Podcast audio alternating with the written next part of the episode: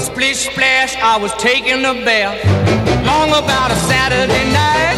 Yeah. 점심 먹고 유쾌한 시사 디저트 한 입. 최영일의 시사 본부. Well, I stepped out the tub and put my feet on the floor. 네, 시사본부 매일 이 시간 청취자분들께 드리는 깜짝 간식 선물. 자, 오늘의 간식은요. 비가 오니까 뜨끈한 컵라면입니다. 야, 국물, 국물이 최고죠. 컵라면계 클래식 육땡땡 라면 이거 드립니다. 저는 어, 이거 몇 그릇이나 먹고 지금 컸나 모르겠어요. 자, 이 코너 들으시면서 문자로 의견 보내주시는 청취자분들께 바로 육땡땡 라면 쏠 거고요. 짧은 문자 50원, 긴 문자 100원이 드는 샵 9730으로 의견 많이 보내주시기 바랍니다. 자, 전 세계 지구촌에서 벌어지는 생생한 국제 뉴스를 살펴보는 시간입니다. 자, 우물한 개구리에서 벗어나는 시간. 국제본부 문희정 국제시사 평론가와 함께하겠습니다. 어서 오세요. 안녕하세요. 네, 자 오늘 또 와주셨습니다.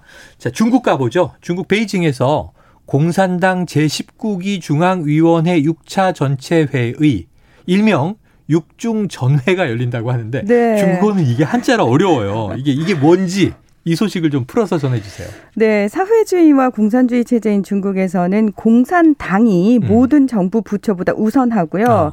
그리고 이 공산당의 핵심은 중앙위원회.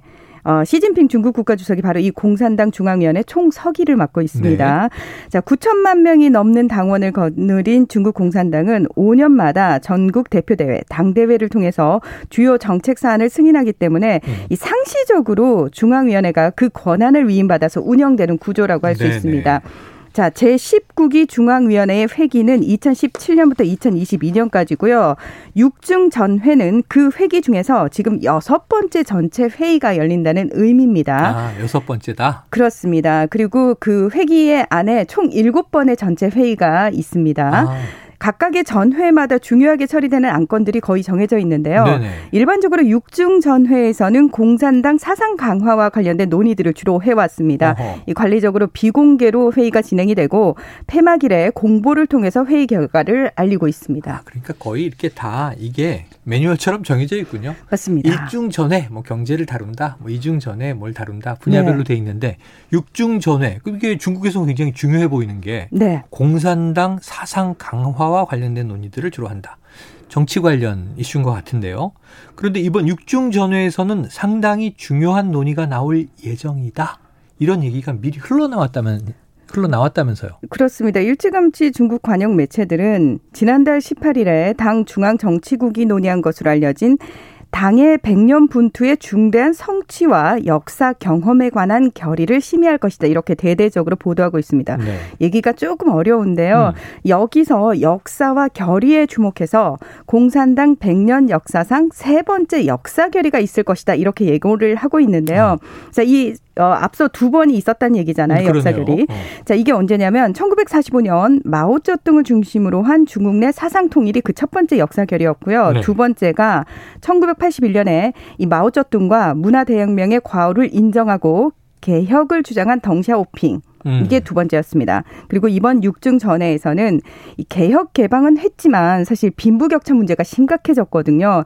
그 해결책으로 시진핑 주석이 역점을 두고 있는 공동 부유를 강조함으로써 이 시 주석의 장기 집권의 당연히 이루어져야 한다라는 식으로 끌고 갈 가능성이 커졌습니다. 야, 한 세기에 세 번 있는 그러한 일을 이제 이번 시진핑 주석 시기에 한다. 어, 첫 번째는 마오쩌둥, 두 번째는 덩샤오핑, 세 번째는 이제 시진핑 이렇게 그렇습니다. 되겠네요. 공동부유. 그럼 우리가 알고 있는 양극화 문제 해소 이렇게 이해가 되는데, 자 중국이 집단 지도 체제. 그래서 10년마다 네, 주석과 총리가 바뀌는 것으로 알고 있는데 네안 맞습니다. 그럴 수도 있습니까? 어, 이번에 이제 안 그럴 수도 있다. 아, 이번에 처음으로 그렇습니다. 예. 사실 덩샤오핑이 모든 당직의 재임 기간을 최대 10년으로 제한을 하고 음. 65세 이후에는 새로운 당직에 취임하지 못하도록 아예 명문화를 시켜버렸거든요. 어, 그래서 그 다음부터 집단 지도 체제가 돼서 10년마다 바뀌었습니다. 음. 자, 1993년부터 2003년까지 장점인, 어, 2003년부터 기억나네. 2013년까지 후진타오 다. 들어보셨죠? 네. 자, 2013년부터 2023년까지 시진핑입니다. 그런데요. 내후년까지 네. 그런데 2018년 중국 입법 기구인 전국 인민 대표 대회가 헌법에서 국가 주석직 3연임 제한 조항을 삭제를 해버려요. 아하. 네. 그리고 지난 9월부터는 초중고교에 시진핑 사상 과목이 개설이 돼서 음. 시진핑 사상이 국정교과서에서도 실렸습니다. 음.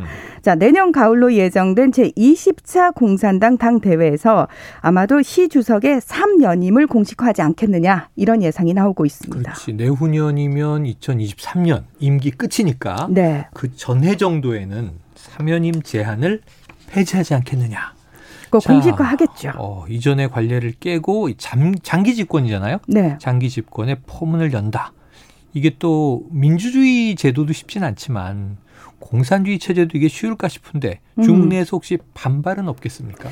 사실은 시주석의 장기 집권 계획이 이미 집권 초기부터 진행이 되어 아, 왔거든요. 새로운 게 아니군요. 그렇습니다. 그러니까 내부적으로 자신을 견제할 수 있는 다른 세력들의 권한을 빼앗고 군권을 강화하면서 이 최대한 자신의 측근들을 요직에 앉히는 작업을 음. 지난 몇 년간 착실히 수행을 해 왔습니다.